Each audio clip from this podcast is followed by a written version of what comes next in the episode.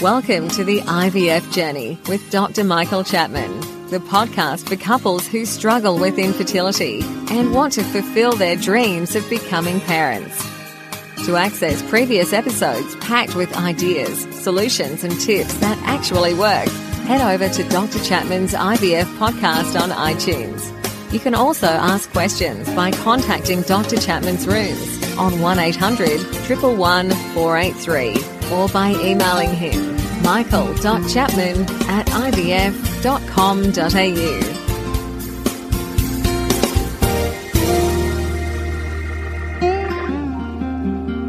Hi, this is Professor Chapman.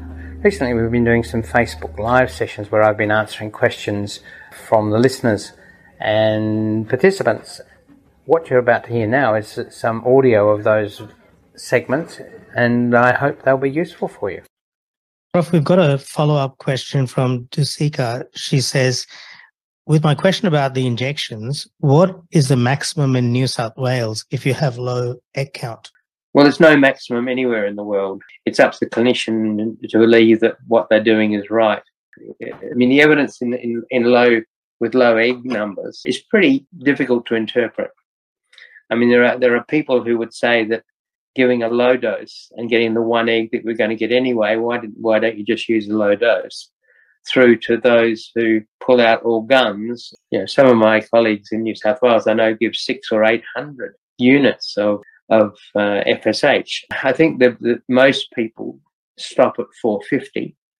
I generally start at 300, but if there's not such a great response, I'll push it up towards the 400 and 450. But you know, that'll be the second or third go at it, not the first time round. And there is some evidence that basically FSH binds to receptors in the eggs, and the rest, and there's only a certain amount of FSH that can do that, and the rest of it is just basically goes out, flushed out in the urine. And when people have measured the serum levels of FSH, the blood levels of FSH, peaks, plateaus, no matter how much more FSH you give, you don't get a higher concentration. So in New South Wales, there are clinicians who do go above 450.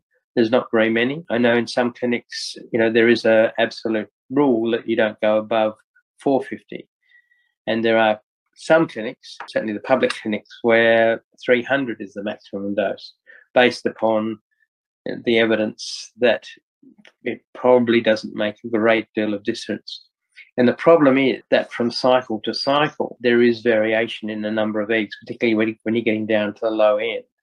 So a dose of 300, in fact, there's a study from Monash which showed that if you give 300 in three cycles, you'll get three different numbers of eggs, from low through to high, and you can't predict that in advance. Prof, question from Samantha.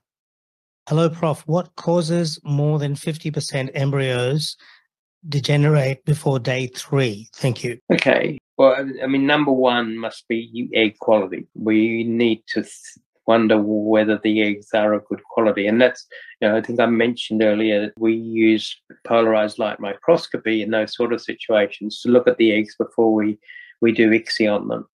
And that enables us to, you know, get a good idea as to whether the eggs are of good quality. There's something inside the egg where the chromosomes come together called a spindle. And if we see a spindle, we know that that's a good egg. If we see a disarrayed spindle or an absent spindle, the chances of a pregnancy from that egg are less than 5%. So egg quality is number one. And then after that, it's the sperm quality. Now, in the first 48 hours, the egg is pretty much dependent on the genes of the egg rather than the sperm.